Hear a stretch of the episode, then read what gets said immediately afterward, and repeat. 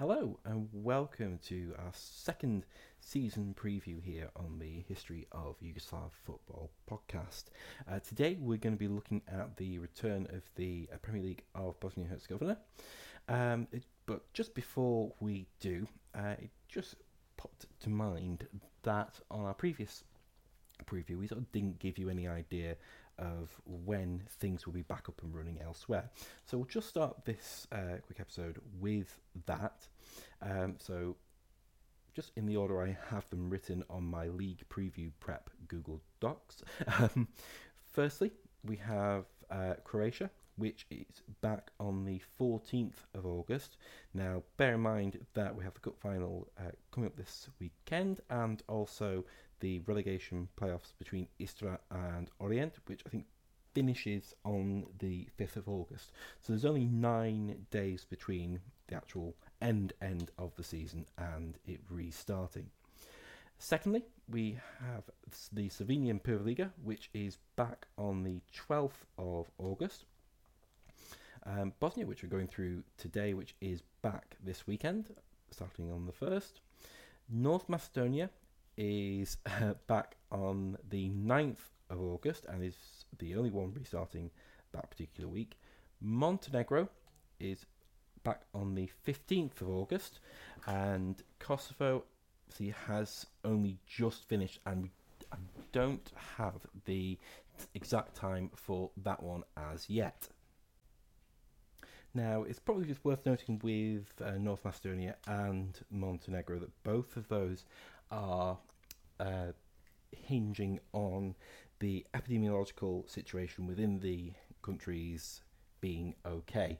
Um, Macedonia obviously called their season um, without coming back, and uh, Montenegro called the season early due to a spike in cases, and that particular spike in cases has actually continued uh, as we've gone on through July. So there may be a little bit of doubt uh, about that restarting on the 15th of August.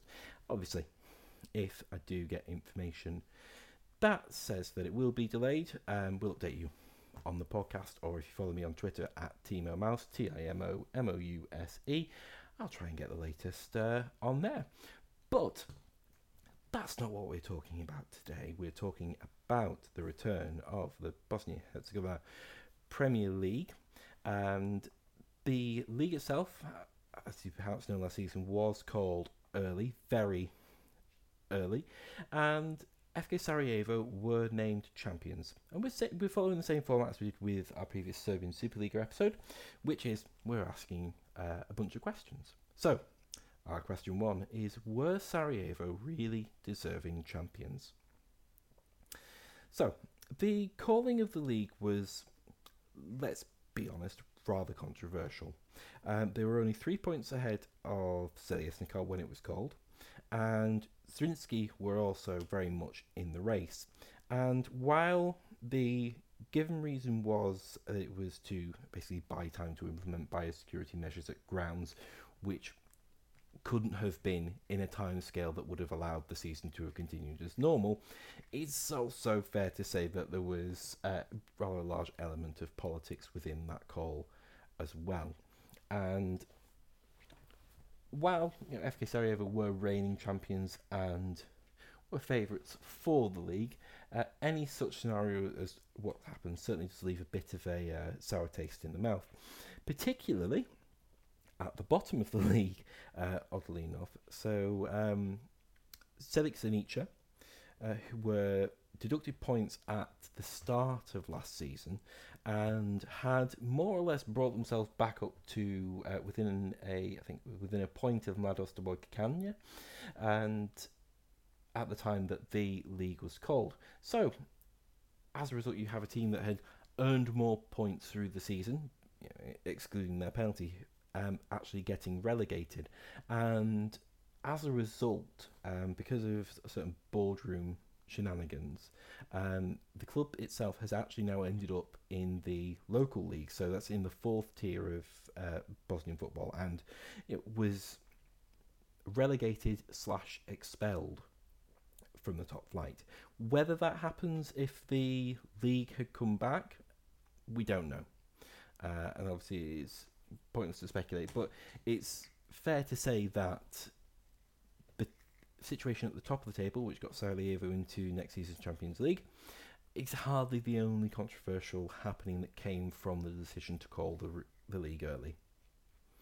But that's enough about last season. Who can win this season? And it's fair to say that almost every side has been very busy during the extended layoff. Obviously, they have had uh, a long time to be able to prepare themselves for this season, and it's fair to keep Sarajevo as favourites to retain this season. Um, I would uh, have a couple of permanent additions, uh, most notably Zinedine Mustedanagic, and then also bringing in from Mladost Boykanya, uh, the Englishman Matthias Fanimo, um, who is one of the fastest players in football, full stop. Uh, so they've provided themselves with proven uh, attacking options at this level and haven't really lost much in terms of depth, uh, the biggest loss being Nebojsa Gavric.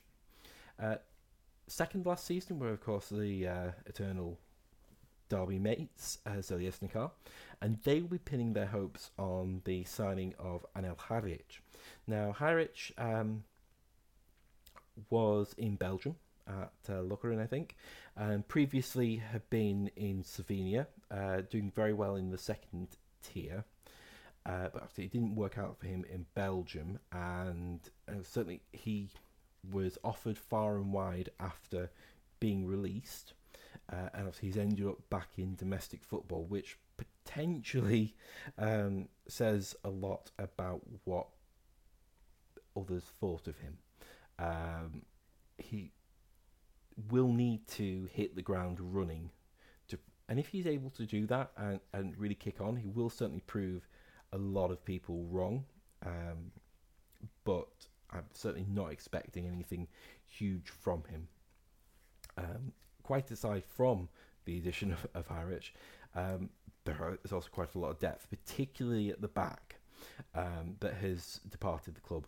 And it may well be that they don't look like the second best team in uh, the league anymore, and that will go to Zrinjski, who have kept pretty much all of the sides from last season together, while, while adding a few defensive players from across the league, such as Ivan Anin and also Almir Bekic. And I think that's probably going to make the difference. As we saw last season, you know, for the vast majority of the time we had, uh, the league was extremely tight at the top. And the gaps that had built up between Sarajevo and Zeljeznicar, Zeljeznicar and Zrinjski probably weren't enough uh, for you to think that they wouldn't be eaten up with the space of a few months of signing and a, a few months of planning. So it will be interesting to see, um, certainly at, at, the sharp end of the table, just what those gaps look like. Our third conversation point is about a newly promoted side that would be Olimpik, and will they return with a flourish? So Olimpik uh, have historically been a club that's actually been quite successful uh, in the nation. Uh, they've been in the second tier for three years, but obviously prior to that had been pretty good and do have a very good record of bringing through young players, which I think is you know, obviously always something that you look out for and always something that's admirable. Um, and in spite of being a promoted side, the perhaps one you might not expect to be in the at the forefront of the relegation fight. Um, so Olimpik have bolstered their side with a few loans from Sarajevo, and it seems they may be moving into a situation of becoming uh, sort of more formally associated with uh, with FK Sarajevo, um, and they probably would be, in, in my reckoning, um, the third favourites to go down. The other two favourites there would be uh, Krupa, who are the other promoted side. Now they've picked up uh, Stefan Nikolic from Sutjeska, and the gap in quality between Bosnia and Montenegro isn't that great. Bosnia is a, a better league uh, than the Montenegrin league, but not so much as to think that he won't be able to maintain his sort of consistent scoring record of around 10 goals a season in the new surrounds. Um, they're probably second favourites for the drop. I feel that um, the favourites will be Mladost Boykikania. Now, see, they uh, rather luckily survived last season, and you know they had some interesting attacking players. Obviously, we've mentioned Matthias Fanimo. Um, they also had Bahrudin Atajic, previously of Celtic, and they scored one of my favourite goals of uh, last season through uh, Nemanja Dragutinovic, who um, met a a Atajic cross with a Van Basten-like uh, strike just before Christmas. Um, all of those have left the club. And um, given that they only really stayed up last season because of the mess at Celik, I think it's probably fair to say that they start as favourites for the drop, uh, given the position they start from and given what they've lost. So finally, we go on to who are the best of the rest.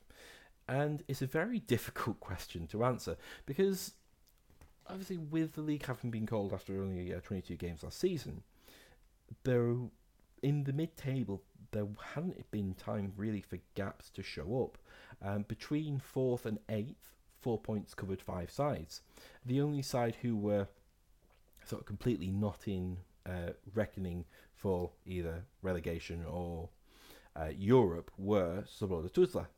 Um, so for those sides who were in that um, five-team morass in the middle, um, we'll quickly skip through those.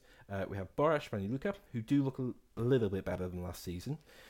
Tuzla City, who have been uh, wheeling and dealing uh, with the best of them, uh, but they do have uh, what I think is a very impactful change to the middle of the park, uh, bringing in Adnan Jafic, uh, Shenai, and Nemanja Nikolic, who's coming from Vozdovac and very uh, accustomed to him from uh, from Serbian football. They do look. They've got a lot more nous and a lot more strength in the middle of the park, um, and I think they could be, you know, with with a bit of luck, they could be a bit of a surprise package uh, for pushing for Europe, perhaps even pushing uh, in, into that top three. Um, one of the larger sides, Siroki Brijeg, uh, have probably stood still, maybe gone a little bit backwards. Uh, Velez Mostar have done much the same, but they have promoted quite a few youth prospects into the first team. So if they are able to see one of those uh, adapt to senior football very well, it may be that they kick on quite well. The other addition they've had um, is a player who may be familiar to fans from Slovenia, Fejsal Mulic, who uh, was absolutely terrible um, at Mura last season. Uh, he really needs to. Um, he has a point to prove, shall we say, um, as to his form and his, you know, still his ability at this level. Um, the team that were probably best placed to have finished higher than they actually did at the end of last season were Radnik Bijeljina. Now, they uh, were, I think, sixth, uh, but they had a goal difference of around plus 18, uh, which was far greater than anyone around them. So yeah, there was clearly goals within the side, and there was clearly a potential for them to do to do better um, from a statistical perspective. Uh, I would expect had the season continued, then they probably would have benefited. And they look very similar to last season. So, with the potential for a full season of that sort of form, if they're able to just rekindle what they had last season, um, they may well be able to um, to surprise again. And I think you know you sort of have that third place possibly up for grabs um, between so as we mentioned, Tuzla City, uh, Radnik, uh, Zrinjski, and Zeljeznicar. You know, the two latter ones are always going to be favourites for the uh, league title purely because um, of the size. But you know, we will certainly see how things go uh, as the season begins this weekend.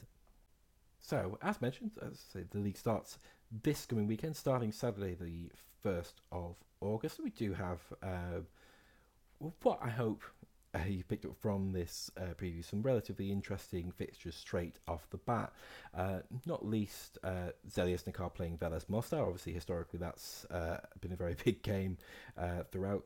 Uh, the Yugoslav era, as I'm sure many of you listeners will appreciate. And also on the Sunday, FK Sarajevo get back underway away to Krupa. Uh, and also a sort of mid-table battle between two sides we sort of mentioned there in that mid-table mass, uh, Siroki Brijeg and F- and Tuzla City. So yeah, we will certainly see how things go throughout the season. It promises after the recriminations of the 2019-20 season, it promises to have some very interesting undercurrents and contexts going throughout the season.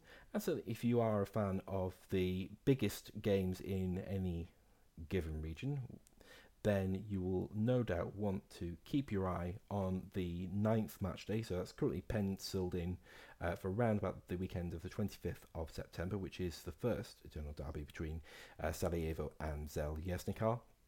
Um, I would say if you're looking to catch footage, uh, games are on Arena Sports, so they do tend to be a little bit harder to uh, find streams of because Arena Sports are very good at uh, getting less than legal ones taken down. Um, but uh, you can obviously follow the league on YouTube. Uh, again, they tend to put everything up in one big batch, uh, and uh, unlike uh, many leagues in the region like Croatia and Slovenia, don't put any um, commentary or anything over the things. They put uh, classical music instead, which is um, always an interesting uh, media tactic. Um, so we will obviously reconvene with the next of our um, season previews, which will be the one league that is meant to be back next weekend, which is uh, North Macedonia, uh, and then following that, it will be obviously Montenegro, Slovenia, and Croatia.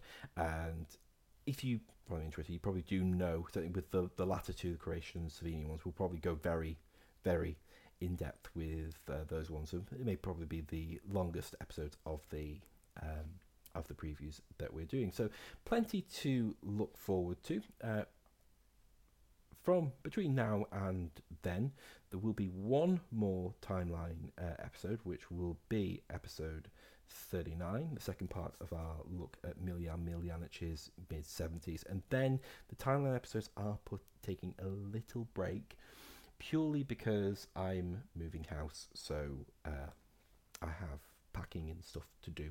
Uh, whereas I would uh, get told off around the house were I to prioritise sitting and writing and watching uh, 1970s Yugoslavian football games uh, rather than uh, ensuring that my bookcase is empty. Um, so thank you for listening, and we'll catch you uh, with the Macedonian League next time.